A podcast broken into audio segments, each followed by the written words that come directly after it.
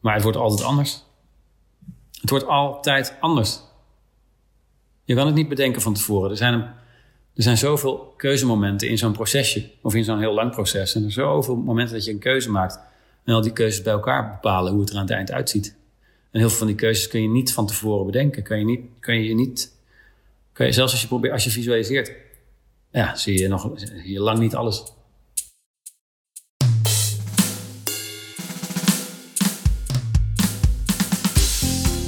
Hey, superleuk dat je luistert. Dit is de Creatiedrift podcast. Mijn naam is Ruben Stelly en in deze podcastserie ga ik elke week in gesprek met een interessante creatief over creativiteit en zijn of haar creatieve leven. Ja, wat leuk dat je weer luistert. Dit is aflevering nummer 13 van de Creatiedrift podcast. Mijn gast van deze week is schrijftrainer Joep Luiks. Ik heb jaren geleden, toen ik nog op de kunstacademie zat, eens een workshop van hem gevolgd, een schrijftraining, onder de titel Schrijf wat je bedoelt. Dit was destijds ook bedoeld om dicht bij jezelf te komen. Het ging voor mij gevoel ik heel erg om vanuit een bepaalde intuïtie te schrijven, vanuit je hart te schrijven. En creativiteit is voor mij ook dat. Maken vanuit jezelf, vanuit jouw kern. Maken wat jij wilt, of in dit geval schrijven wat jij wil schrijven. De lessen en die methode die ik toen heb geleerd, pas ik nog vrij regelmatig toe, bijvoorbeeld in opdrachten of als ik het gevoel heb dat iets, iets wat helderder kan of meer tot de kern kan komen. Um, in 2015 richtte Joep de Joepie Academie op en noemt hij het schrijven van die kernachtige verhaaltjes Joepies. Op zijn website kun je trouwens de Joepie schrijfmachine uitproberen. Daar kun je een beetje ervaren wat het is om een Joepie te schrijven. Schrijven wat jij wil. Daarvoor stuur ik je graag door naar de joepieacademie.nl. Voor zijn carrière als schrijftrainer en schrijfmeester heeft Joep onder andere gewerkt als copywriter en hij heeft gestudeerd ook op de modeacademie. En ja, we hebben het in dit gesprek over veel. Zoals altijd heb ik niet echt een bepaalde richting en kijkt hoe het gesprek loopt. En Joep heeft het veel over de betekenis van woorden. Dus wat, wat bedoel je nou eigenlijk? Ze hebben het onder andere over maken, durven, lukken, voelen en nog veel meer. Hij heeft me best wel interessante inzichten gegeven, dus luister deze week in de Creatierift podcast naar Joep Luiks. Uh, Joep, we zitten nu in de podcast. Oh, deze. Ja. dus uh, uh, hey, ja, um, ik heb jou gevraagd voor deze podcast. Ik heb ooit een training van jou gehad. Hoe lang is dat geleden? Ja, dat was in 2013, denk ik. Jammer. Ja, toen heette het nog Schrijf wat je bedoelt. Ja. Had je, dat, heb, heb, je, je, dat heb je een geel boekje gekregen? Ik heb geen boekje gekregen. Maar je hebt geen boekje gekregen? Ik heb geen boekje gekregen, nee. En uh, ja, ik, deze podcast gaat dus over creativiteit. En normaal gesproken praat ik met heel veel creatieven. En al, allerlei mensen die op een of andere manier een creatief beroep doen. Of daarmee bezig zijn. Ja. En um, ik had jou ook op mijn lijstje staan. Omdat jij ook, um, nou ja, bepaalde... Uh, ja, je bent eigenlijk ook met, met, het, met creativiteit onderwerp bezig. Alleen op een andere manier. En omdat jouw manier van um, jou, jouw trainingen, voor mijn gevoel, heel erg draaien ook op, op een bepaalde intuïtie. Dus um, schrijven, ja, schrijf wat je bedoelt. Dat zegt het eigenlijk al. Dus ik wou ook even met jou uh, zitten en, uh, en lekker sparren. En um, mm, nou ja, ook omdat ik weet dat jij een achtergrond hebt die niet uit de uh, teksthoek komt. Dus, nou ja, goed. Ja. um, ja, ik heb altijd één vraag en die stel ik aan het begin. Dus die, die stel ik altijd. En dus bij jou ook. En dat is een soort van stalpunt. En daar gaan we lekker, gaan we lekker los. En het komt helemaal goed. Joep, wat maakte jij als kind? Uh, Lego. Lego, ja. bouwen. Ja. En wanneer ben je als, als kind, tot, tot hoe, welke leeftijd uh, duurt dat? Ja, wat jij wil. Er schiet niet een bepaald van een of andere uh, project of iets wat je ooit hebt gedaan waarvan je denkt. Uh, nou, ik maakte tekeningen. Tekeningen. Mm -hmm. En ik maakte, ik was heel veel met Lego aan het rommelen. Ja. En ik maakte kleren. Kleren? Voor mezelf? Je had een interesse in kleren ook. Vanuit jezelf. Ja, weet niet. Volgens mij was het heel praktisch. Ik, mijn ouders waren op vakantie. Oh. Wij woonden, wij waren, ik heb een broer en een zus. Ik ben de middelste. Ja. Yeah. Dus wij waren thuis. We hadden een, uh, een oppas voor een week. En uh, ik ging naar een winkel. En ik zag daar iets wat ik wel wilde hebben. Ik kon het niet betalen. Ja. Yeah. En toen dacht ik, nou, dan maak ik het wel zelf. maar dat kan wel in je op, want dan doe ik het wel zelf. Ja. Je, je, kan ook denken, ik ga sparen en dan uh, koop ik het. Maar je denkt, ik doe het wel. Doe Weet je hoe lang dat duurt, sparen? ja, dat is waar. Een beetje zakgeld. Nou, Dus ik weet niet zo goed. Weet je, ik vind, ik vind dat een hele. Je zou bijna kunnen zeggen: praten is ook maken. Hmm.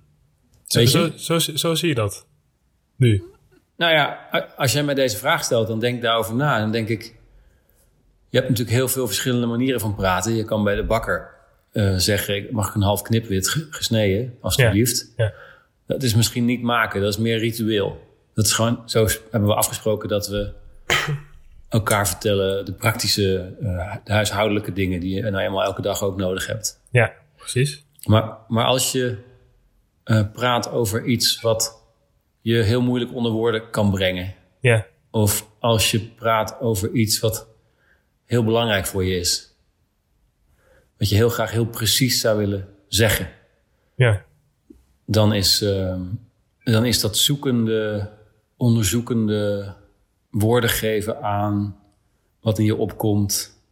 En voortdurend ook onderzoeken of het is wat je bedoelt. Of het in de buurt komt. Eh, en vooral ook wat je dan daarop aan antwoord krijgt. Ja, dat vind ik ook wel echt een soort van maken. Want je maakt jezelf opnieuw.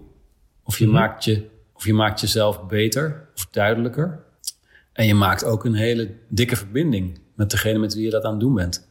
En als die dan op Ja. dezelfde manier, als die dat ook echt aangaat, als die dat op dezelfde manier durft te doen als jij, ja. ja, dan gebeurt er iets fantastisch waarin ook alles mogelijk is. Ja, precies. Dus dat je op een punt komt dat je allebei open gaat.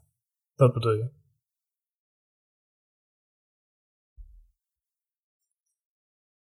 Mhm. Waar je echt elkaar voor nodig hebt. En wat zich ook afspeelt tussen, tussen jou en de ander in. Ja, Dus niet in mijn hoofd, niet Nee. in jouw hoofd, Nee. maar tussen ons in. precies. Maar dat begint En dus... als wij er, als een van ons twee er niet was, dan zou dat er ook niet zijn. Nee. Maar dat begint dus op, op, op het punt dat iemand begint met praten. Dus dan begin je al met maken. Dan begin je al met woorden aan iemand anders geven. Ja. Nou ja, ik kom erop omdat je vraagt, wat maakte je als kind? Ja, dat zit hem dus ook al in het woordje maken. Hè? Hoe, wat je, hoe je dat interpreteert. En ik vind het heel grappig dat jij dat dus... Ik maak een zin. Ja, precies. Weet je, dat is, dat is mijn werk geworden. Ja, Ik maak zinnen en ik zet woorden achter elkaar. Ik maak zinnen, ik maak alinea's, ik maak verhalen. ja. Precies. En ik vind, vind dat zelf heel erg leuk om te doen. Ik vind dat echt een van de allerleukste dingen die, die, er, die, er, die, er, die er zijn. Mhm. En vroeger maakte ik verhalen voor andere mensen, voor organisaties. Weet je, toen was, Ja. werkte ik als copywriter bij een groot reclamebureau. Mhm. Dus dan maakte ik eh, verhalen voor Albert Heijn en voor Grols en voor, voor eh, toen nog Libertel. En, eh, en, weet je, en op een gegeven moment dacht ik, het is best wel gek om dat uit handen te geven. Want er is echt niemand die jouw verhaal zo goed kent als jij zelf. Maar om dat uit de handen te geven in de zin van dat jij het voor anderen doet. Of dat... Ja, dat je Iemand- tegen iemand anders zegt, maak jij mijn verhaal maar. Ja, ja, ja, precies. Dat is echt, dat, dat is echt best wel gek. Dus je, je kunt alleen je eigen verhaal maken. Nou, niet alleen, maar ik denk wel dat je het beste in je eigen verhaal Ja. kan maken. Ja, ja, Dat er maar één is die jouw verhaal zo goed kan maken als jij. En dat ben jij. ja. Dus toen ben ik op een gegeven moment ben ik gaan, dacht ik van ja, ik, ik vind dat leuk om dat voor anderen te doen. Ik kan dat ook goed. Mhm. Maar ik vind het ook gek, want ik heb ook vaak het gevoel dat, dat het nog niet helemaal klopt. Ja. Of dat het ongeveer is in plaats van precies. Daar hou ik niet van. Mhm. Ja. En toen ben ik manieren gaan bedenken om mensen dat zelf te laten doen. Oké. Dus als je, als je vraagt, als je zegt, deze podca in deze podcast interview, interview ik allemaal creatieven, mensen die dingen maken. En dan denk ik, ja, dat doe ik ook. Ik ben opgeleid als modeontwerper. Ja, dat inderdaad, ja. Dat, dat zag ik inderdaad ook. Je, hebt, je bent fashion gaan Dus- doen uit, Dus ik ben, een ja, ik, ben een, ik ben opgeleid als maker, als ontwerper en ook heel erg in beeld en in 3D. Mhm. Maar wat daarvoor zit, wat ik niet wist, ik kom uit een heel talig gezin. Mijn ouders waren allebei eh, leraar, de een Duits, de ander Frans. Oké. En mijn broer en zus kunnen ook verdomd goed eh, praten. Ja. Dus dat deden wij veel met z'n vijven. En ik dacht dat dat gewoon was. Ja. Weet je, ik had geen idee dat je daar... Ja, ik dacht, ik kan wel het Nederlands gaan studeren... maar dan word ik docent Nederlands. En dat waren mijn ouders allebei. En ik vond dat niet een heel aantrekkelijk voorbeeld. Ja. Dus ik dacht, ik wil iets anders doen. Mhm. Maar ik wist niet dat je met eh, verhalen maken... of met taal of met tolken... is het ook wel vaak voor een deel. is het dit wat je bedoelt? Nee. Is het dan misschien dat wat je bedoelt? Ja, nou ja, ongeveer. Ja. Ja, Oh, maar ja. is het dat wat... Ja, dat is wat ik bedoel. Mhm. Het, is ook een, het is ook een soort van... Ik wist helemaal niet dat, je, dat, daar een, eh, dat, daar een vak, dat het een vak was. Nee. Dus toen ik eerst naar de universiteit ging... om een taal te studeren, Italiaans... eh, en, en, en ontzettend vastliep in de universiteit... omdat ik het niet begreep en het heel massaal was... en heel eh, onpersoonlijk en langzaam. Allemaal dingen die ik niet zo goed snap Mhm.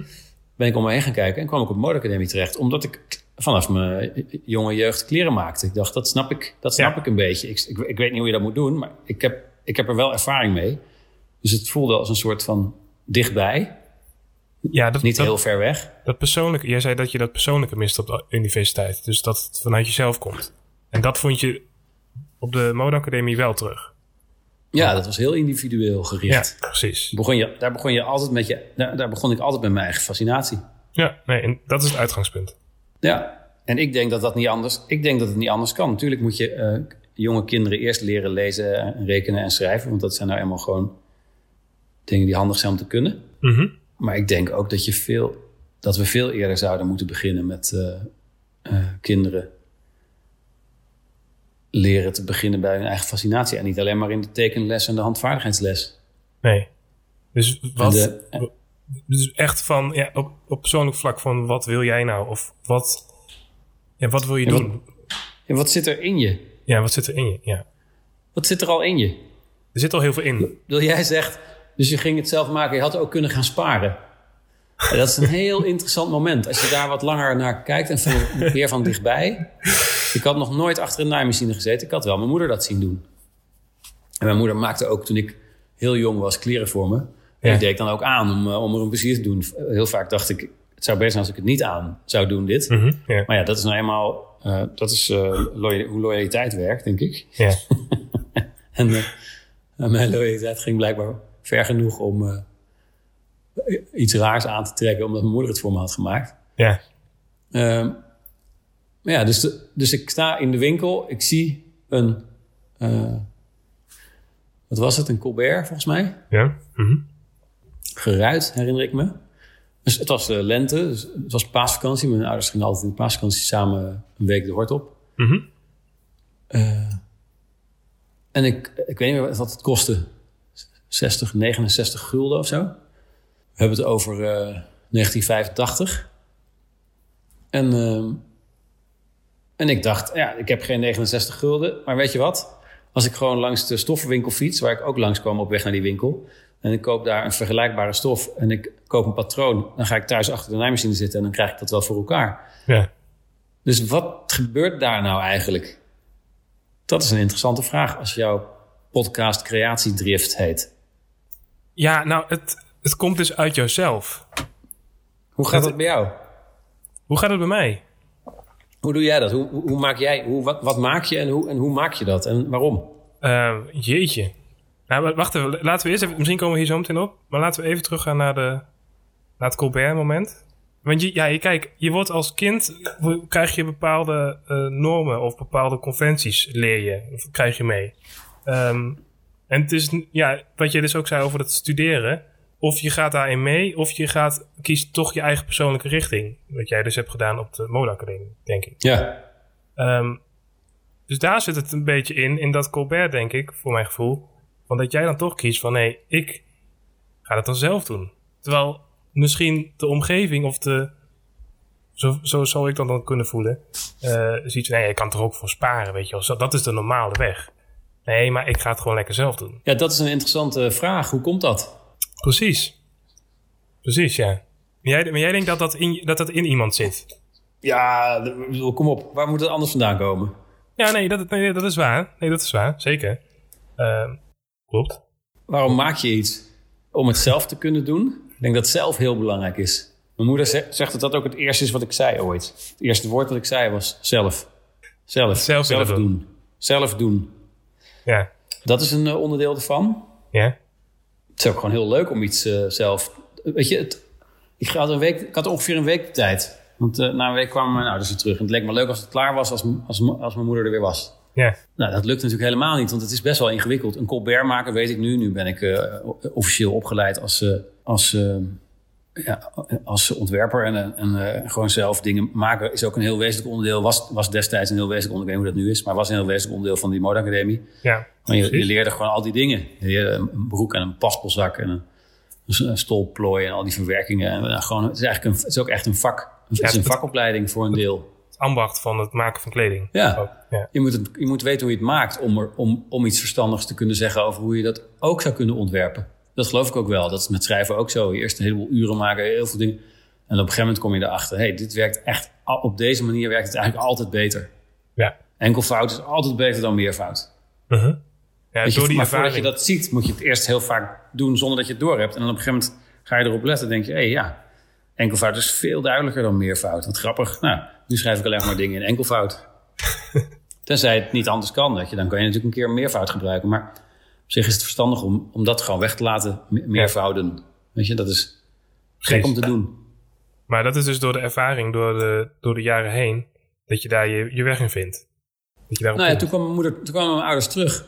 En ik weet nog, dat mama was heel verbaasd. Ten eerste, dat ik gewoon daarmee was begonnen. En er zat ook iets van uh, bewondering in. Of iets van Misschien zelfs van ontzag. En misschien is dat ook wel wat jij bedoelt. Hè?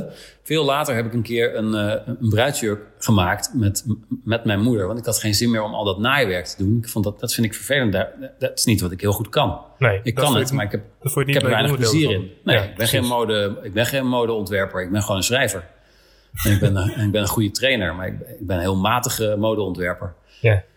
En... Uh, toen gingen we dat samen maken. Ik zei, nou, wil ik wat doen. Als jij het, het handwerk doet, doe ik het tekenen. En dan gaan we samen stof kopen. En dan uh, uh, elke keer dat je vastloopt, leg ik je uit wat je zou kunnen doen. Mm -hmm. Wat ontzettend leuk was, want toen was dus ineens de hiërarchie omgedraaid. Mijn moeder werd mijn leerling. Ja, ja. Eigenlijk. En wat ik zo grappig vond om te merken, was... Dus dan, dan uh, ze deed dat stap voor stap. Mijn moeder is heel precies, dus die deed het heel conscientieus. En dan uh, liep ze vast en belde ze me op. En zei ze, ik ben nu hier, ik ben dit aan het doen. Ik wil uh, die zoom en dan heb je die, dan heb je die split. En dan moet ik daar in, in een haakse hoek moet ik die, uh, die zoom erin stikken. En ik weet niet hoe ik dat moet doen. Nou, we woonden vlak bij elkaar in de buurt, dus dan ging ik gewoon naar de toe. Want dat is ook het makkelijkste. Je kan wel aan de telefoon ja. proberen uitleggen, maar het makkelijkste is als je gewoon naar kan wijzen. Als je, als je dat zo doet en dat zo, dan is het klaar. Mm -hmm. Dus wat ik zo opmerkelijk vond om te merken, is dat mama gewoon, als ze het niet weet, stopt ze. Ja. Dus, en ja. ik, als ik het niet weet, dan neem ik een risico. Zit het dan in het extra moeite doen? Of uh, denk je nou, laat maar? Ik denk dat mama bang is dat ze, dat ze het verkeerd doet. Ja. Hm. Maar mama is ook een meisje. Ik denk dat er ook een verschil is tussen meisjes en jongens. Grofweg. Ik, ik heb zelf twee dochters en een vrouw. Dus ik ben de enige man in het uh, gezin. Ja. Maar als ik naar mijn dochters kijk, bijvoorbeeld hoe ze schoolwerk doen... en dat zie ik nu heel duidelijk, want we hebben coronatijd. Zeker. Dus we zien elkaar heel veel, wat echt heel leuk is. Ik vind het heel leuk om ze te zien werken. Want normaal zie, zie je niet wat er in school gebeurt. Het is echt een soort black box. Ja. En nu kan ik ze gewoon echt stap voor stap kan ik ze dat zien doen. Te gek. Maar ik zie ook wel dat ze veel, ja, dat ze het heel graag goed willen doen. En ik weet niet of ik dat heb op die manier. Heel graag goed willen doen? Nou, als je het heel graag meteen de eerste keer goed wil doen. Oh zo, ja. Ja, dan wordt het heel lastig om ergens om, om te beginnen aan iets wat je nog nooit eerder hebt gedaan. Nee, om, omdat je het, je maakt het jezelf meteen moeilijk. Dus het is een bepaalde, bepaalde lat die je voor jezelf ja. in het begin al legt, zeg maar. En veel druk. Veel druk? Ja.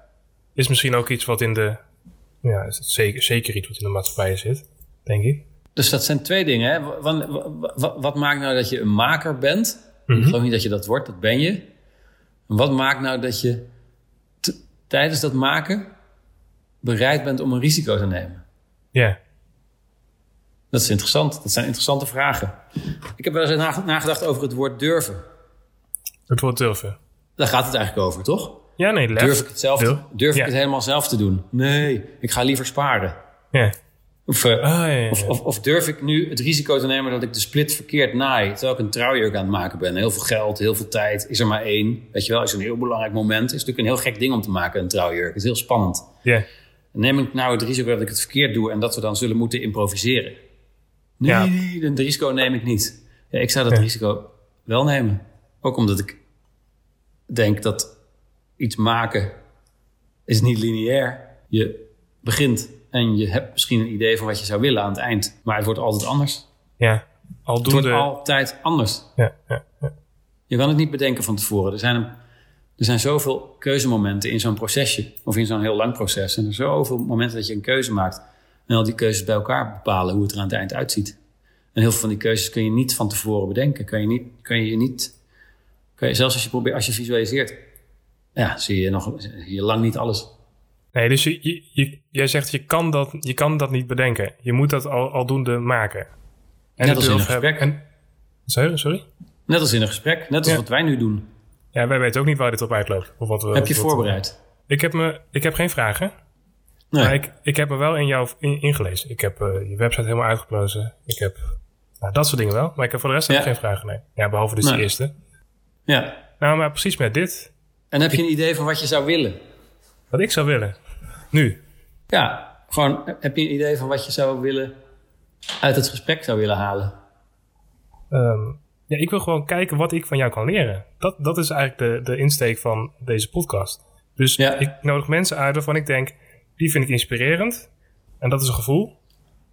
Um, en daar ga ik mee zitten. En dan, dan kijken we wat, wat, wat er gebeurt. Dus dat is ook precies wat we nu doen.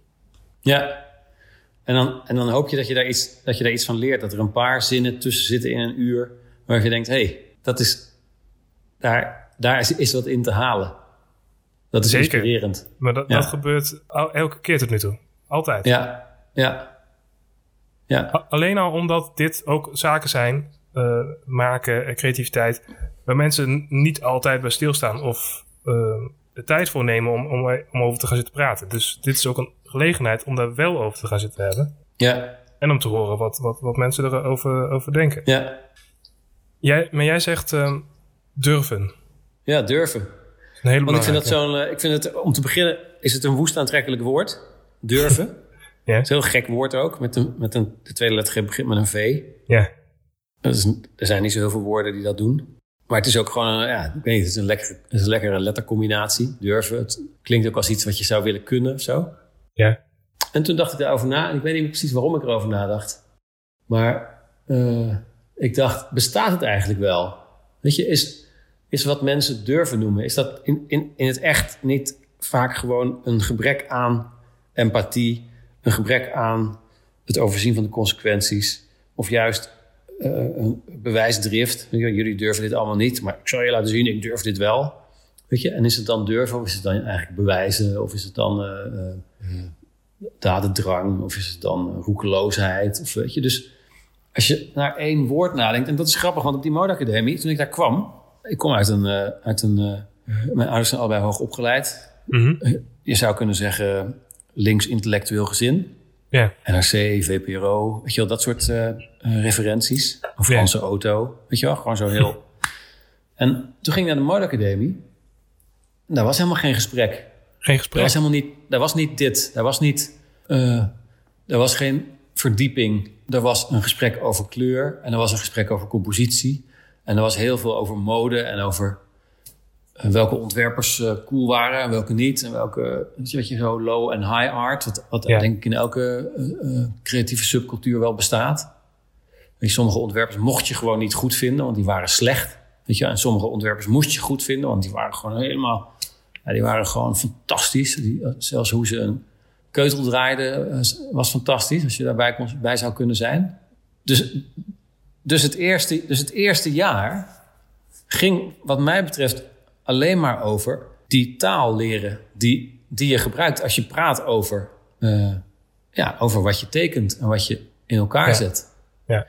Dus de taal die creatieven gebruiken om te praten over ritme, over, over compositie, over contrast, over kleur, kleurenleer, weet je, al die dingen, materiaal, uh, tactiliteit, al die dingen die, die je als je op een kunstacademie of een creatieve opleiding hebt gezeten, dan snap je dat, want dan ben je daarin opgeleid in dat gesprek. Alle andere mensen in de wereld zijn daar niet in opgeleid. Mm -hmm. maar dus het dit... eerste jaar was gewoon het ontcijferen van de taal die, die hoort bij het praten over mode. Ja, maar vanuit het ambacht. Niet vanuit een bepaalde inhoudelijkheid, maar meer vanuit die wereld van de, van de mode of de kunst. Nou, dat, dat weet ik niet, want het belangrijkste vak, het vak met de meeste status, was ontwerpen. Ja, en de belangrijkste juf ja. die we hadden was een, was een Deense mevrouw. Een hele lange, dunne Deense mevrouw, een spijker. Die ook heel hard was in de feedback. Ja. Dat was heel cool, want ze was wel heel hard, maar ze was ook heel eerlijk. Wat, ik, wat ook een tijdje duurde voordat ik dat begreep, wat daar nou zo uh, goed aan was. Weet je, en het was heel belangrijk dat je daar goed in was, ontwerpen. Want dan, alle andere dingen waren eigenlijk ondergeschikt. Dus of het om het ambacht ging, dat weet ik niet. Het was juist zo dat de vakken die over ambacht gingen, dat die, dat die, die hadden een beetje lagere status. Okay. Weet je, uh, dessins, ontwerpen, uh, zeefdrukken, uh, ik veel textiel, kennis, dat soort dingen. Ja, dat waren echt een beetje, die hingen er een beetje bij. Ja. Het ging wel echt om ontwerpen en het ging ook wel echt om het grote gebaar. Maar, maar hoe dan? Dat werd niet duidelijk. En er was ook heel veel willekeur. Er was bijvoorbeeld een negatief bindend studieadvies, was er mogelijk. Ja. En dat, dat, dat was, dan konden ze konden tegen je zeggen, jij hebt geen modegevoel. En dat was dus daarom, gooi, daarom gooien we je van de school af. Ja. Nou, als dat gebeurde, als een meisje dat te horen kreeg, in het eerste jaar, waren twee half, elk half jaar was er een beoordeling, elk half jaar kon je dat gebeuren. Ja. Nou, als, mensen, als dat gebeurde en zo'n meisje vroeg, maar wat betekent dat dan? En kan ik dan nooit meer in de modewereld werken? Dan kreeg ze gewoon geen antwoord. Je hebt geen modegevoel, punt. Dus ze behoren volgens die docenten niet aan een bepaald beeld of een, een bepaald... Ja, wat is modegevoel? Ja, dat is niet te omschrijven. nee, maar dan is, het, dan is er wel een bepaalde maatstaaf, een bepaald hokje. Van, uh, ja, in hun hoofd. Ja, nee, ja. inderdaad. Maar objectiveerbare criteria? Ja. Nee hoor, die waren er niet. En dat hoeft nee. ook niet, blijkbaar. Nou, dat is iets wat ik op heel veel kunstacademies heb gezien. Dan is, dan is het niet, je hebt geen modegevoel, maar weet je, en ook dat idee van mensen afzagen bij hun enkels en dan helemaal opnieuw opbouwen. Wat, heel veel, wat, heel veel, wat ik heel veel Ja. ben tegengekomen Ja, bij docenten in, eh, op kunstacademies. Dat vind ik ook een hele bedenkelijke didactische, eh, eh, didactisch Ja. uitgangspunt. Je, hoort, je hoort wel eens dan zeggen ze van... alle bagage moet er vanaf en we moeten even weer opnieuw beginnen. Ja, Ehm, maar daar bedoelen ze denk ik ook, ook vooral mee... als ik er zo over nadenk van... eh, alles wat je hebt geleerd, dus al die normen die je hebt geleerd... die moet je weer los kunnen laten om vanuit daaruit weer te gaan bouwen. Dus je moet even opnieuw beginnen. Zo, heb ik het, zo interpreteer ik dat. denk je niet dat dat vanzelf gaat? Ja, dat gaat wel vanzelf. Nee, dat gaat... Nou, dat, nou ja, op die opleiding gaat het wel vanzelf. Op welke opleiding? Op de kunstacademie. Ja, Omdat, het wel, omdat je wel moet. Omdat het heel persoonlijk is. precies. En, en ook, denk ik, hoop ik, omdat, ze, omdat het een paar keer per jaar lukt om jou een opdracht te geven waar je echt van aangaat. Precies, ja. En, en waardoor je dingen gaat onderzoeken en uitzoeken. En waardoor je allerlei dingen tegenkomt die je niet wist. Of die spannend zijn. Of die je, die je dan weer verder moet onderzoeken. Of die je ter discussie wil stellen. Of wat dan ook. Ja, en dan, en dan gebeurt het vanzelf. En als je dat dan een hele tijd doet. Dan ontwikkel je ook een soort van eigen... Ontwikkel je een eigen, eigen manier, eigen methode om, zo- om zo'n proces aan te pakken. Zeker. Je, je vindt... Maar even je- terug, want het begon, het begon over durven en roekeloosheid. Weet je dat nog? En toen, hoe kwamen we hierop? Hoe kwamen we op, op, op, op, eh, hoe kwamen we op mode? Oh ja, oh, het ging over taal. Ja, precies. Dus het eerste jaar op de modeacademie Oh ja, ja, heb, ik, mhm. heb ik gewoon, was ook toch, was ik toch een taal aan het, aan het eh, studeren. Maar dat, dat zie je nu met... Als je erop terugkijkt, zo zie je, dat, zie je dat nu? Of zag je dat toen ook? Van ik moet de taal van de mode leren. Het kon niet anders. Het was verschri- ik vond het verschrikkelijk. ik had nog nooit meegemaakt dat ik ergens was en dat ik me niet verstaanbaar kon maken. Ja, Weet je, in de ontwerples bij die juffrouw waar ik je over vertelde. Ja. Dat ik een, eh, ik had iets getekend en het was rood. En ze zei, het is rood. Toen zei ik, ja, het is rood. Zei ze, en is dat ook de kleur rood die je bedoelt? En toen zei ik tegen haar, nou, het is eigenlijk vooral de kleur rood eh, waar ik een stift van had. ja, En zei ze, aha, dus je bedoelt deze kleur niet. En toen zei ik, nou, heel eerlijk gezegd heb ik daar niet eh, verder over nagedacht. Ik dacht, het is rood, het is goed. Ja. En toen zei ze, ga eerst maar eens eh, uitzoeken hoeveel kleuren rood er zijn. En dan zie ik je volgende week weer. Snap je? En dat is, ja, ik denk dat dat is, dat is zo... Dus wat ik nu doe, is precies wat ik daar deed. Alleen nu doe ik het met mijn eigen gereedschap taal, waarin ik veel meer thuis ben dan in het gereedschap van de modeontwerper. Ja. tekenen en, eh, en, eh, en eh, verhouding en dynamiek en nou ja, al die dingen die daar. Die, die, die- ik ben niet een tekenaar. nee. En ik heb daar wel geleerd om dat te doen. En ik heb dat zelf op een gegeven moment eh, geleerd om dat op een heel fatsoenlijk niveau te doen. En kreeg ik ook cijfers van. Ik dacht, wauw, dat had ik echt niet eh, aanzien komen zo hoog. Maar, maar de, en, eh, en dan had ik een acht. Hè. Ik bedoel, dat was voor mij ongelooflijk om een acht te halen voor tekenen. Dat was echt gewoon, snap je? Dus ik heb daar ook geleerd om iets waarvan ik denk, ik kan dat niet en ik wil dat ook niet doen. Dan Ja. Moest ik het toch doen, dan deed ik het nog steeds niet. Ik kan, vrij, ik kan heel lang in weerstand blijven. En op een gegeven moment moest ik het doen, anders ging ik gewoon niet over. Ja, En op een gegeven moment ging ik voorwaardelijk over van het eh, tweede naar het derde jaar. En de voorwaarde was je doet alle tekenvakken van het tweede jaar in het derde jaar erbij. Dus was ik 16 uur per week aan het tekenen. En daar leerde ik dat als ik 16 uur teken, ook al is het met, bijna altijd met frisse tegenzin, dan kan ik toch een niveau halen. Wat, eh, wat, wat veel hoger is dan ik ooit had gedacht.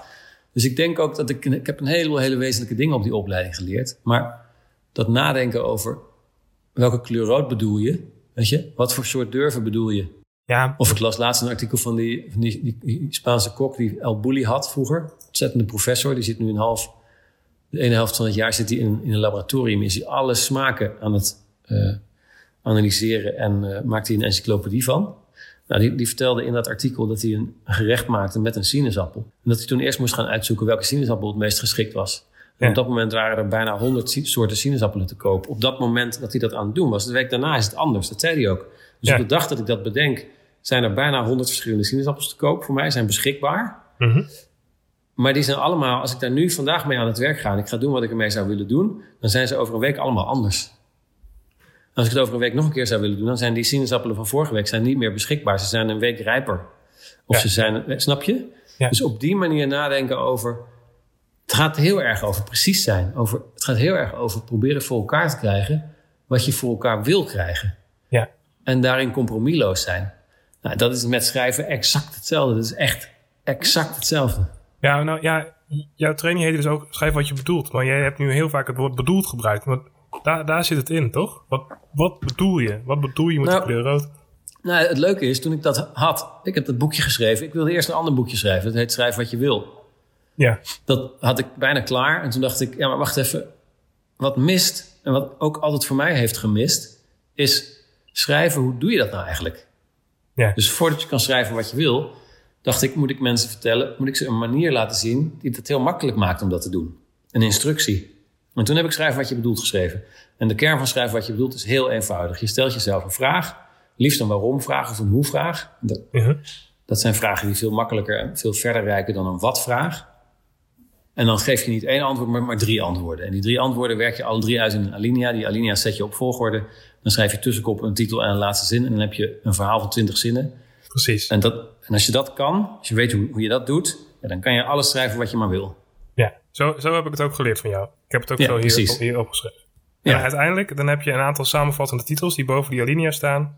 Ja, En daar kan je dan weer een soort van kern uithalen. daar kan je.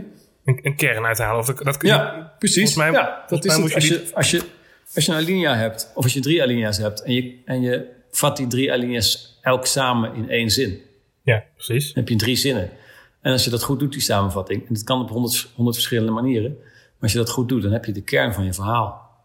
En die kun je gebruiken om een titel te schrijven. Die kun je ook gebruiken om een, een laatste zin te schrijven... een uitnodiging of een... Weet je, je kan gewoon echt heel precies worden. Maar het stomme is, en daarom vertel ik het aan je...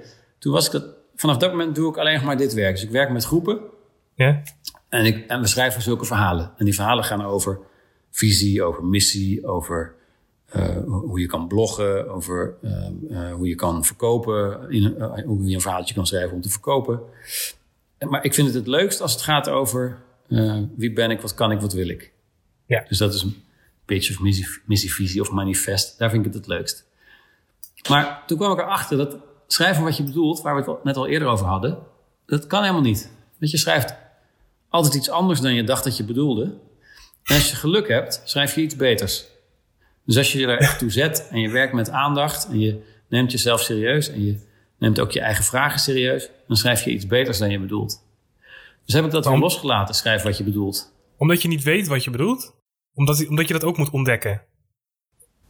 Ja, dat is, ook een, dat, is, dat, is misschien, dat is misschien nog wel de interessantste vraag tot nu toe.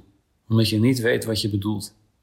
Nou ja, omdat jij zegt van je moet die ervaring hebben. Of je moet, ja, je moet dingen tegenkomen en dan, dan vormt zich iets. Hoe vaak Ja, gebeurt het jou dat je weet wat je bedoelt?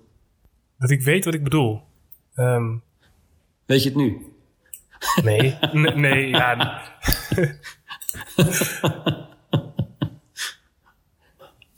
Snap je? Ja. Dat is zo Ja. gek aan taal. Taal, dat is ik, eh, een heel leuk boek van Steven Pinker.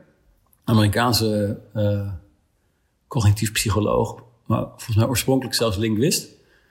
Oké, Het taalinstinct heet het. ja.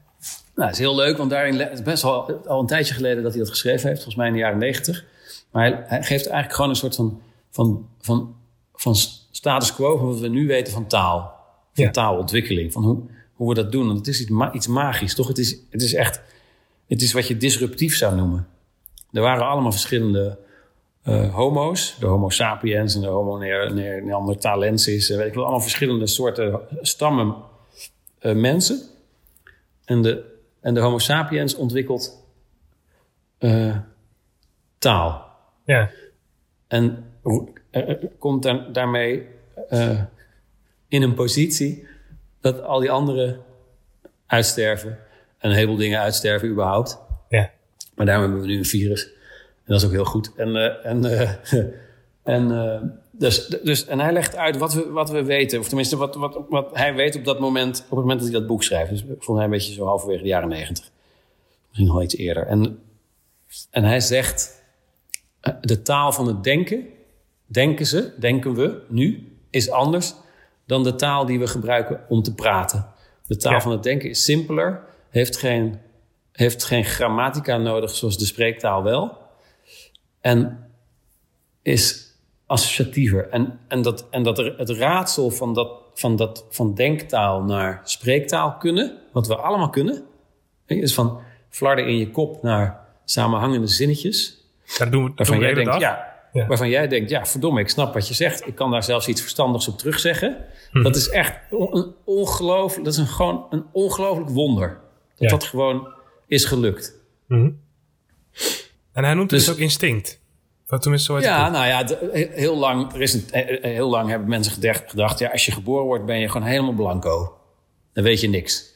Nou, dat is, daar zijn, ze- daar zijn, ze wel, daar zijn, zijn de, de, de slimme rikken wel op teruggekomen. Er is gewoon allerlei aangeboren, eh, zijn allerlei aangeboren ideeën over hoe een logische zin gaat. Weet je, als je ziet hoe snel kinderen een vreemde taal kunnen leren, niet allemaal, maar hoe snel ze oppikken wat de woordvolgorde is in een Franse zin, hoe die anders is dan in een Nederlandse zin.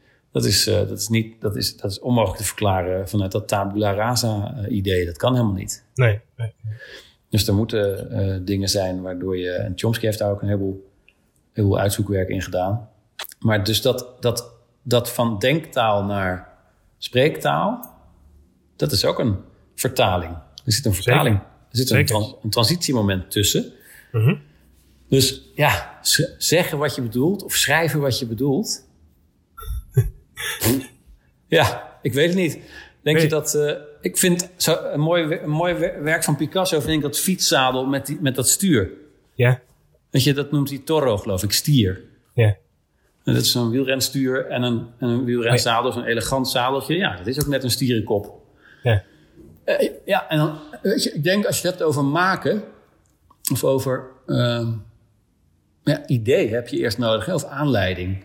Ja, het kan zijn dat je in je stoel zit en dat je denkt, "Pa, ik ga een, eh, een fietszadel en een eh, stuur bij elkaar doen, dan is het een stierenkop. Maar het kan ook dat je in een winkel staat en dat je een, eh, een jasje ziet en dat je denkt, kan het niet betalen, ik maak het wel zelf. Weet je, ik, denk dat allerlei, ik denk dat er allerlei aanleidingen of manieren zijn waarop je op het idee kan komen om te besluiten om iets te gaan maken. Maar dat zijn allemaal onbewuste systemen in je hoofd die, die daarmee bezig zijn. ja, weet ik niet. Ik heb geen idee. Nee, dat is misschien een ander vakgebied. Maar Ja, dat denk ik. Ja, dat is eerder. eh, neurowetenschap. Zo, Ja. of, eh, ja. Nee, maar goed, dus, eh, maar stel hè, dat je. Dus ik dacht, nee, ik maak het wel zelf. Nou, dat Mhm. is uiteindelijk gelukt, maar het is heel anders geworden dan ik dacht natuurlijk. ja. En dan had ik ook nog een plaatje van, van, dat, van, het, van, het, van dat jasje wat ik in dat rek zag hangen. Dat heb ik gewoon gezien. Precies. Ja. Dus dat zit ook in de weg. Ja. Maar stel je nou voor dat Picasso in, in zijn Parijse atelier in zijn stoel zat. Weet ik veel, in 1956 of zo, rond die tijd. Misschien wel iets eerder. Misschien wel tijdens de Tweede Wereldoorlog. Hij schijnt dat hij de enige was die elektriciteit had in die tijd. En hij kon ook blijkbaar goed voor zichzelf zorgen. Ook belangrijk voor een kunstenaar om te kunnen. Mhm. Maar dat hij dacht, van, dat, ga ik, ja, dat ga ik maken. Nou, dan moet hij op zoek naar een fietsstuur en een, eh, en een, eh, en een zadel. ja. En als er dan maar één fietsstuur in heel Parijs beschikbaar is en maar één zadel, ja, dan is het makkelijk. Dan moet hij op zoek naar die twee en dan moet hij die bij elkaar eh, hangen en kijken hoe dat eruit ziet. Maar dat is niet zo. Hij kan kiezen uit honderden verschillende sturen, nieuw en oud en verroest en gedeukt en weet je. En dan begint het. En natuurlijk wordt het dan anders dan je dacht. Dus er is een soort van aanleiding of idee. Maar dan, da- daarna vormt het zich pas, of krijgt het vorm. Ja, en ook iets van vastberadenheid heb je nodig. Ja, ja. Je moet het Ja. ook wel echt willen maken. precies. Want als je dat niet genoeg wil, dan, stop, dan, dan strand je ergens op de weg. Of nog vlak na het begin, of vlak voor het, voor het eind. Ja. Maar dan strand je ergens en dan komt het er niet. Daad, daadkracht, maar ook, dat zit ook wel tegen het durven aan. Ja, speelt daar zeker een rol in. En ik denk ook dat, dat het enorm helpt als je, benieuwd, als je benieuwd bent. Benieuwd naar hoe het eruit gaat zien, maar ook benieuwd naar wat er met je gebeurt terwijl je het aan het maken bent. Hoe vaak je boos wordt, hoe vaak je je geduld verliest, hoe vaak je een meevaller hebt, hoe vaak je eh, geïnspireerd raakt. Hoe, misschien raak, eh, merk je onderweg dat je trots bent op jezelf. Dat je denkt, wauw, het is nog veel, het is nog een veel leuker of een veel beter idee dan ik dacht toen ik begon. Weet je, er, er kan zoveel gebeuren onderweg. Dat is ook wat het zo leuk maakt. Maar tegelijkertijd is het, is het natuurlijk ook vaak echt een heel vervelend eh, proces. Ja, Juist Zeker. door dat verschil tussen wat je, wat je zou willen of wat je bedoelt en wat je werkelijk uit je pen krijgt, in mijn Precies. geval.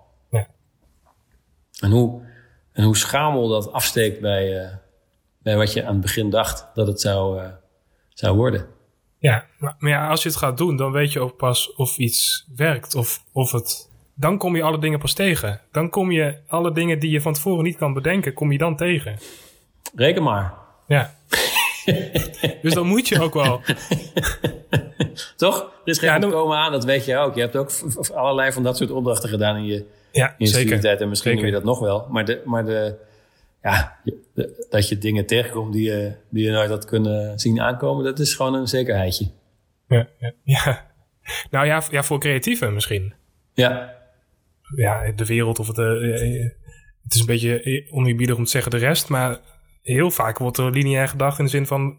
ik ga dit doen, dus dan krijg ik dat. ja is dat, dat, ik weet, dat, dat zijn twee aannames, dat dat heel vaak wordt gedaan en dat dat zo is. Nee, niet heel vaak. Ja, Ja, Ik denk wel dat er een boel mensen zijn die dat zouden willen. En ik denk ook wel dat dat, dat, dat soort mensen en, dat soort, en opleidingen die eh, mensen aan dat soort gedachten helpen, dat er daar vrij veel van zijn gekomen de laatste Precies. weet ik Ja, veel, 20, dat. 30 jaar. Mhm. Maar ik denk dat iedereen die een vak heeft en zijn vak snapt, weet dat dat niet bestaat. Los van of het een makers- of creatief vak is, maar ja, alle vakken. Ja. Mhm. Net als nu, hè? nu zijn ze een vaccin aan het maken. Ja, Ja, je zou kunnen zeggen dat er op dit moment een heleboel creatieve processen gaande zijn in de wereld. ja, ja, ja. ja. De, de wereld is nu eigenlijk een beetje aan het doen wat wij eh, gewend zijn om elke dag te doen. Namelijk, Mhm. namelijk vanuit in een onzekere situatie proberen om een helder uitgangspunt te vinden. En daarna genoeg houvast om van dat uitgangspunt tot iets te komen wat, wat nodig is nu.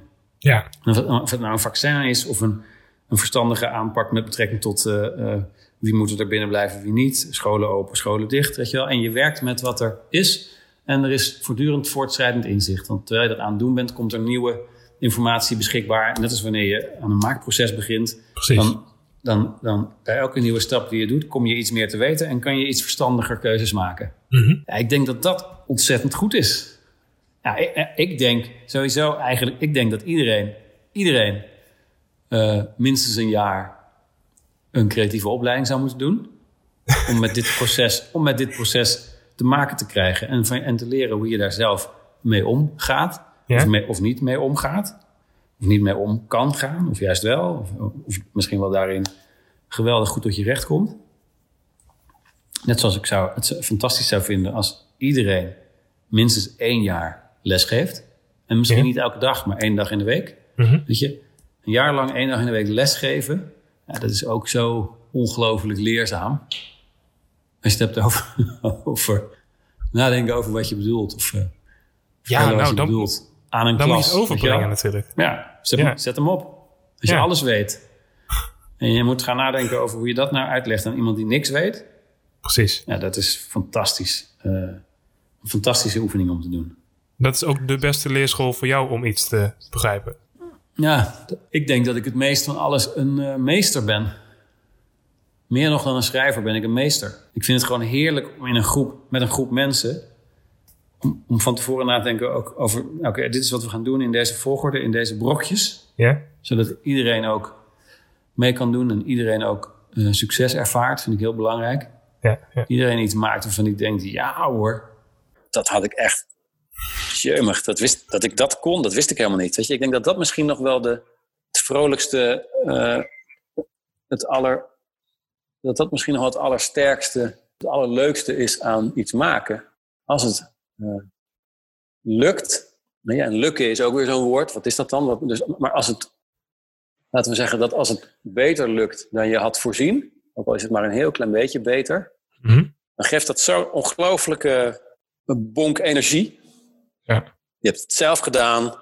Het is goed geworden of het is, uh, heel, heel, anders geworden dan je, had, dan je had voorzien, op een hele, maar op een lekkere manier anders. Dus je denkt, wow, ik wist helemaal niet dat ik daartoe in staat was. Dat is zo'n goede. Ja, dan wil je het nog een keer doen. Precies, ja. Dat kan niet anders. Als je dat gebeurt, dan wil je dat nog een keer doen. Ja, ja. Maar er, er zijn. Je vraagt ook een hele grote kwetsbaarheid hè, in, in de les. Als ik, als ik me het zo nog kan herinneren. Iedereen moet echt alles kunnen zeggen wat hij wil. Dat ten eerste, een soort van uitgangspunt. Moet kunnen schrijven wat hij wil. Ja, je kan zeggen wat je wil. Je kan schrijven wat je wil. Dat kan. En of je dat ook doet, dat is een uh, tweede. En of je, als je dat doet en ik vraag je om te lezen, of je dat dan ook nog doet. Om voor te lezen of? Ja. ja. ja waar, waarom, waarom vraag je dat? Je zegt, je vraagt een grote kwetsbaarheid. Waarom vraag je dat? Dat vind ik een interessante vraag. Nou, dat is iets wat mij is bijgebleven uit die lessen van jou. Ja, dat zit, het zit misschien ook in de kunstacademie. Maar dat jij een soort van openheid of kwetsbaarheid vraagt. Van, het maakt niet uit wat je schrijft in eerste instantie. Maar, nee, ja, überhaupt denk ik niet. Er is geen norm. nee. Nee, die is er ook niet. Nee, precies.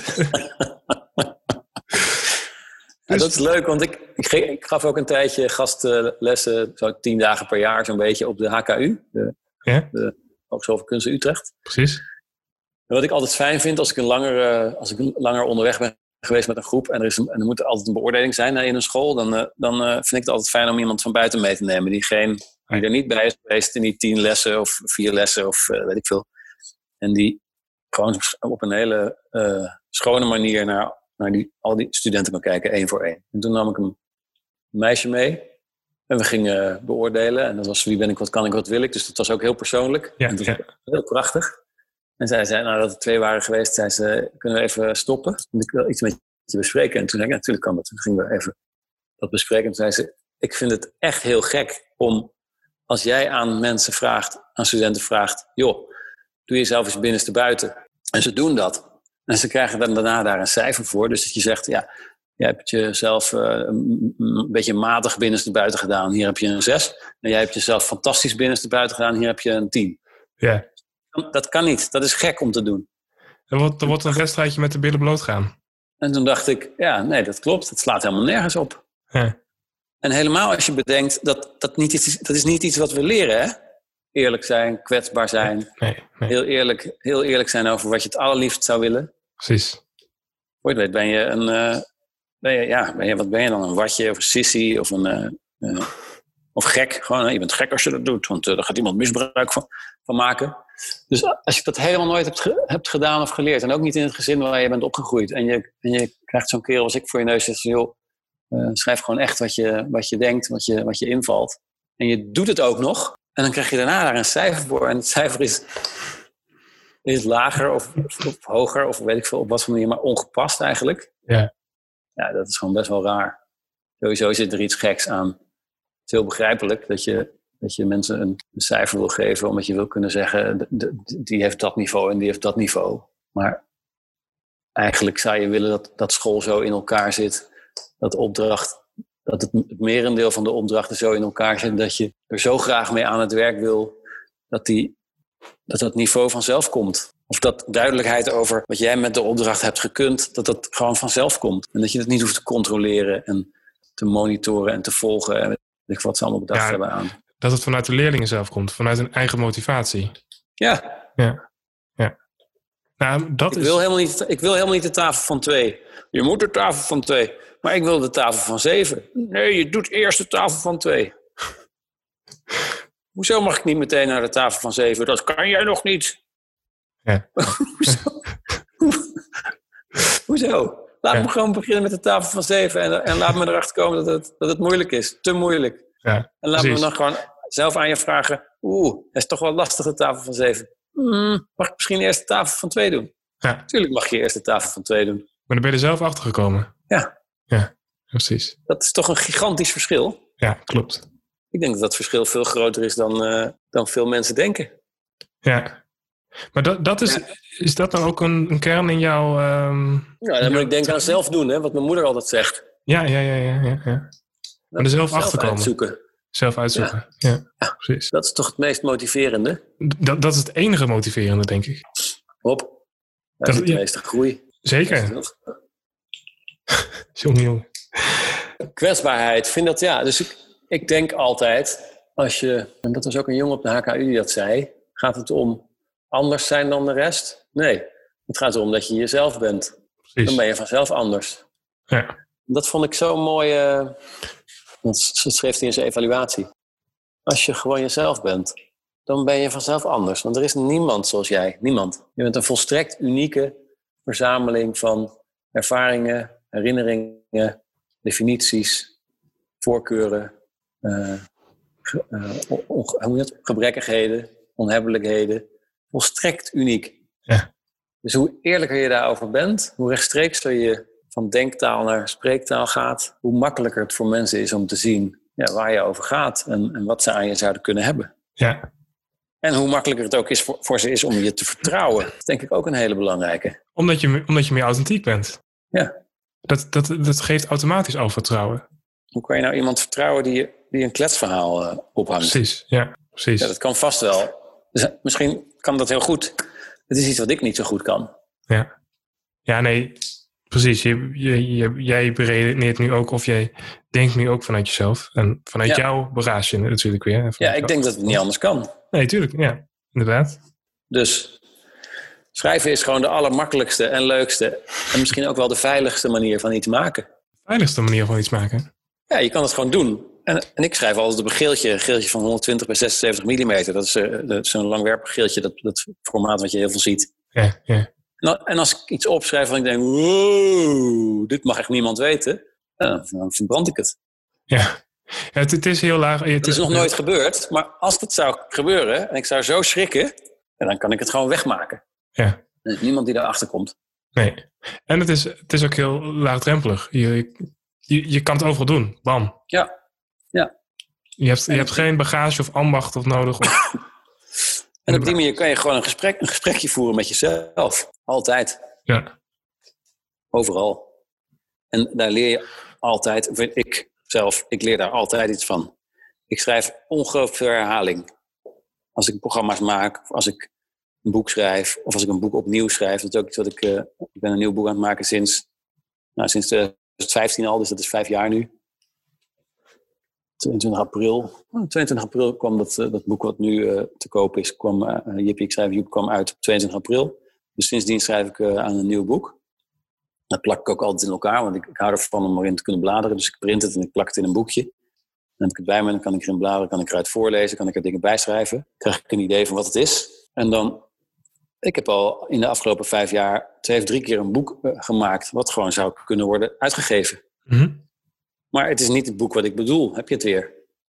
Is nog niet, is nog niet goed. Dat is dan is een, gevoel. Nou, ik denk dat dat precies is wat, waar we het eerder over hadden. Het verschil tussen wat ik zou willen dat het is en wat het is. Ja. En het is goed. Weet je, het is hartstikke goed. Als ik, als ik het aan mensen laat zien, dan zeggen ze... Ja, te gek, wat een goed boek. Ik zou dat wel willen hebben.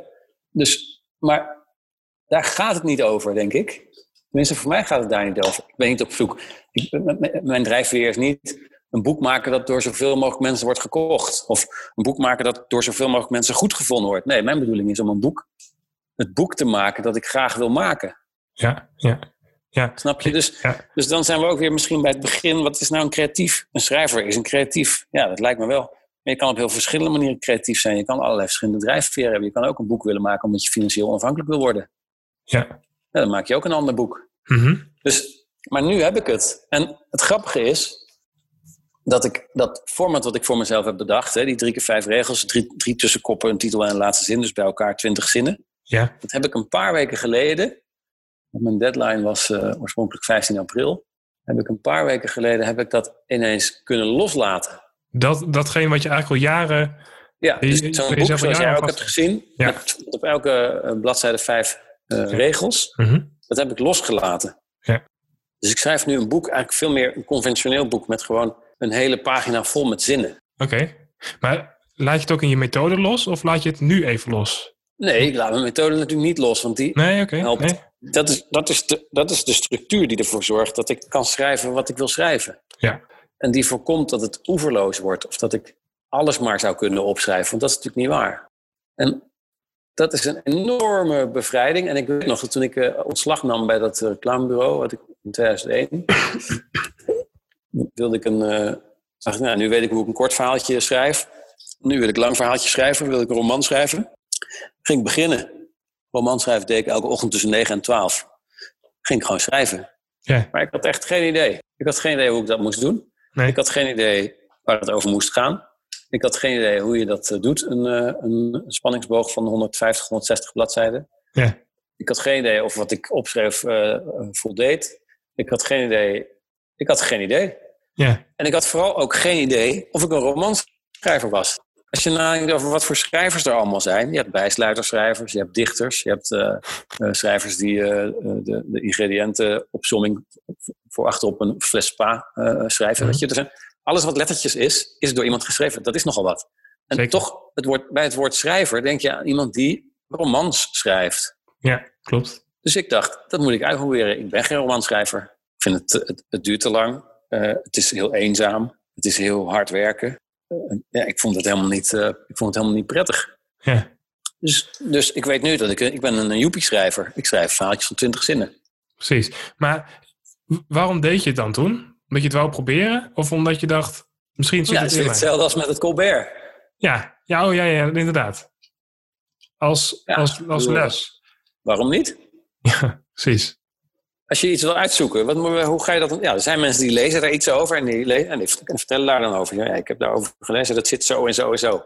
Vind ik altijd een lastig soort mensen. Dan denk ik, ja, ja, ik kan ook een boek lezen en eh, vertellen wat iemand anders, eh, hoe het voor iemand anders in elkaar zit. Maar ik vind het fijn om voor mezelf te weten hoe het in elkaar zit.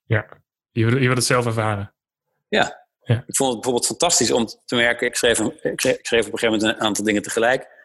En één is, eh, is een eh, boek over een, een jongen en een meisje die eh, verliefd op elkaar zijn. En ik ben natuurlijk de jongen en eh, de, ik, de ik-persoon. En ik schreef een scène over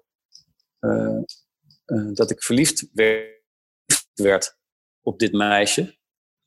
En dat gaat natuurlijk niet over mij, het gaat over de hoofdpersoon van het boek. Maar als je het schrijft, dan ben je, dan ben je dat wel aan het schrijven. En ik vond het zo fantastisch om te merken dat als ik schrijf over hoe ik verliefd word, dat ik me dan ook verliefd voel. Snap je? Ik kan niet schrijven over eh, ergens een pleurishekel aan hebben, zonder te voelen dat ik een heb aan iets. Ja. Weet je? En dat, dus dat samenvallen met, dan heb je het weer, wat je bedoelt, wat je voelt en hoe je het zou kunnen vertellen de, de afstand tussen hoe, het, hoe je het in jezelf ervaart en hoe je er woorden aan geeft, om die afstand zo klein mogelijk te maken. precies.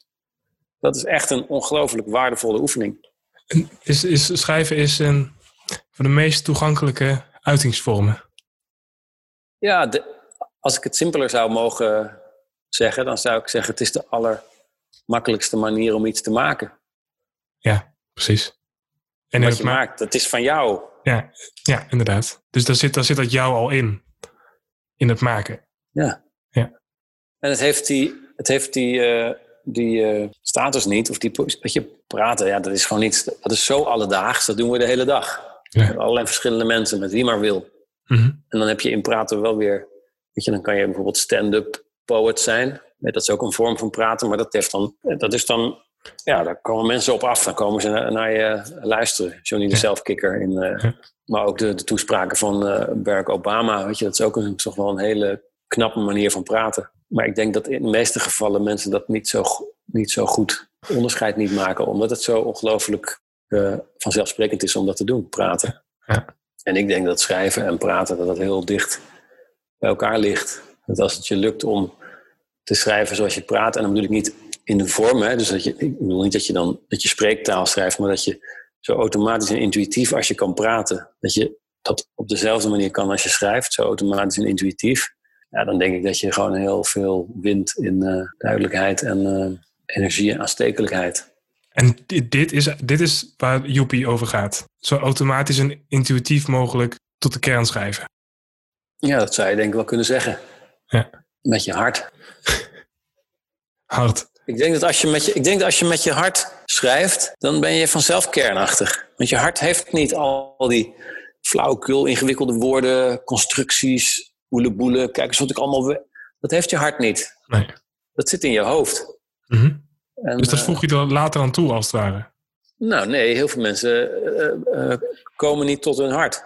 Ja, nee, inderdaad. Ja. Durven niet hun hart te laten spreken en blijven steken in dat academische, omslachtige, veel lettergrepige, passieve zinnen, derde persoon enkelvoud.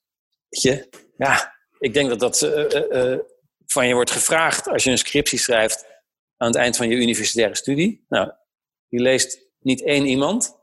Zelfs je beoordelaar leest die diagonaal. Ja. Dus dat is sowieso een heel wonderlijk genre. Wat ben je daar dan eigenlijk aan doen?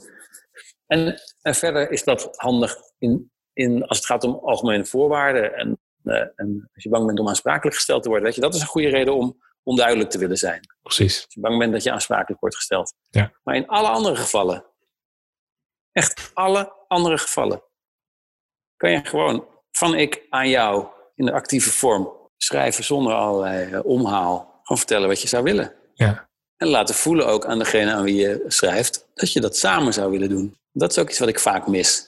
Weet je, dan schrijven mensen iets omdat het op hun to-do-list staat. Terwijl dat is nooit zo. Als je iemand iets schrijft en het maakt je uit, dan wil je ook dat er iets gebeurt daarna. Dus dat is Mhm. niet iets wat je alleen doet, dat is iets wat je samen doet. ja. Als je iets aan Dat iemand ook. schrijft. Ja. Ja. Dan wil je iets van hem, Ja, zeker. met hem. Ja, er, is een, er is een bepaalde reden of motivatie. Precies. Dat, eh, ja. Precies. En ehm, baas-werknemer, weet je, als je baas iets van je wil en hij stuurt je een e-mail en geeft je eigenlijk een soort opdracht of een soort bevel. Je weet van jezelf hoe, hoe, eh, hoe weinig effectief dat is. Zeker. Als je zo'n bericht leest, denk je. Bij bij mij is mijn eerste impuls, joh, waarom doe je het niet lekker zelf? En Ja. dan denk ik, oh nee, wacht even, hij is mijn baas. Ik moet hier iets mee. Nou, dan bedenk ik een manier om daarmee om te kunnen gaan. Maar het wordt nooit een gelijkwaardige. eh, eh, het wordt nooit een gelijkwaardig proces met, eh, met, met energie erin. Nee, maar hier zitten we ook weer op het punt van de, van de motivatie. Dan, dan, dan wordt het iemand anders geeft dat aan jou. En het is niet vanuit jouw eigen motivatie of vanuit je eigen hart. Precies. Ja. Stel je voor dat je dat anders zou kunnen doen. Je kan ook niet iets maken zonder jezelf te laten zien. Nee, nee, zeker. Wat maak je dan als je jezelf niet laat zien? Ja, dan maak je iets na. Precies. Maar als je, al, als je altijd jezelf erin brengt, dan, zit er al, dan is het al uniek. Ja. Ja, ook van die mensen die dan zeggen van... eh, ja, ik ga dat niet doen, want eh, dat is al eens een keer gedaan. ja, ja het, mo- het moet origineel zijn. Ja. Ja, oh ja, dat is ook zoiets, ja. Origineel. Eh, Heel veel mensen hebben daar... Nou, ik heb daar zelf ook veel mee ge... En ik denk dat als je, als je, op, als je op een creatieve opleiding zit, dan, is dat, dan speelt dat ook wel echt een rol. Ik merk ook dat dat per subcultuur heel anders is. Journalisten gaan daar heel anders mee om dan reclamemakers. En reclamemakers gaan daar heel anders mee om dan, eh, dan theaterkostuummakers. Weet je, Ja. Dat is ook weer per subcultuur verschillend. Maar de, ja, dat idee dat je iets moet maken wat, er- wat er nog niet was, dat is wel heel, dat is heel heftig. Terwijl als je, als je eenmaal weet dat dat sowieso niet in één keer kan. Dat, dat ten eerste inderdaad.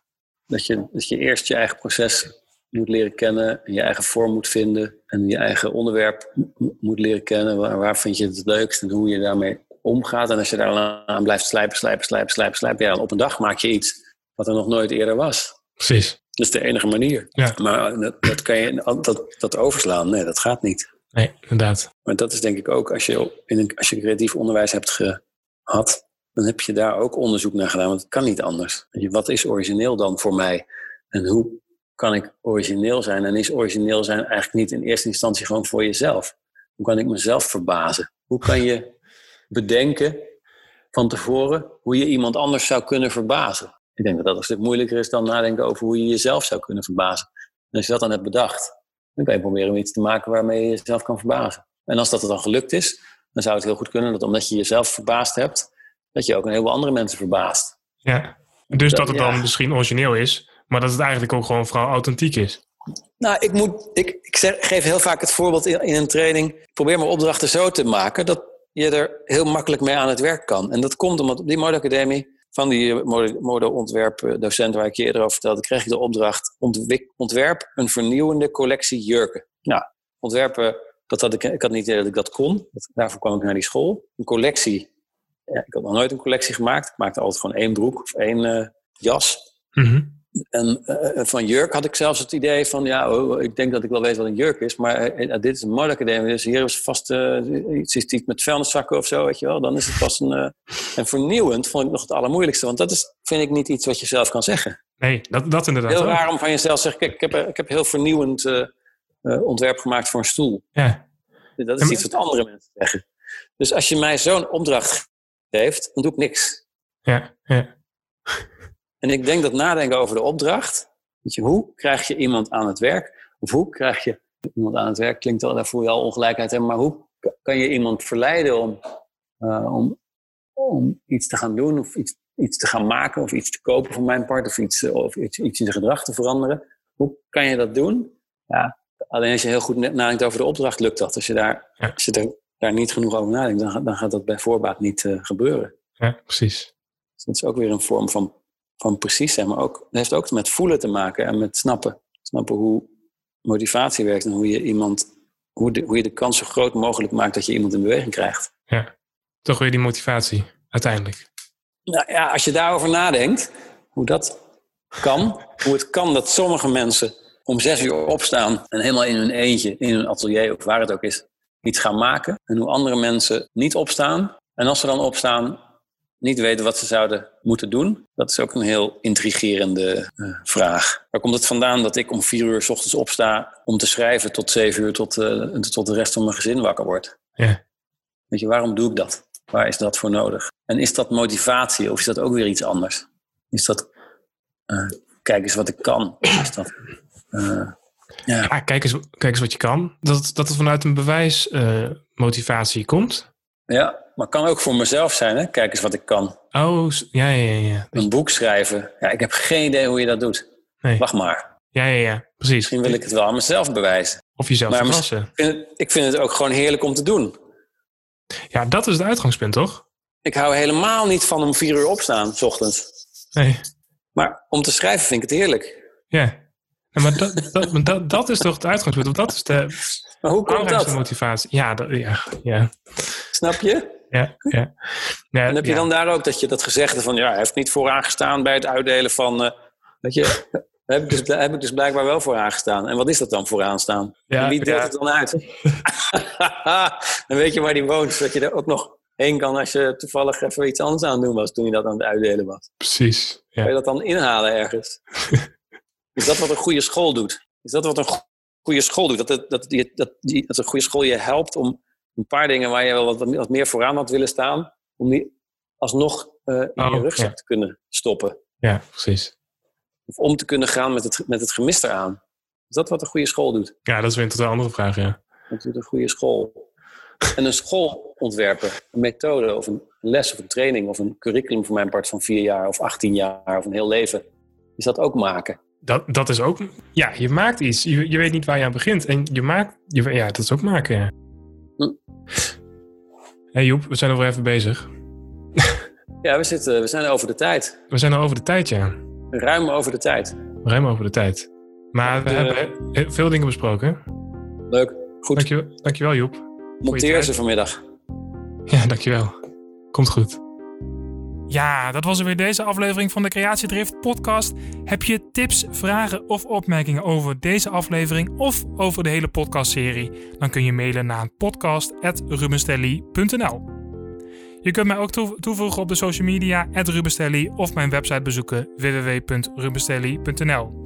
Dan wil ik je bij deze nog hartelijk bedanken voor het luisteren en ik wens je een hele, hele fijne dag.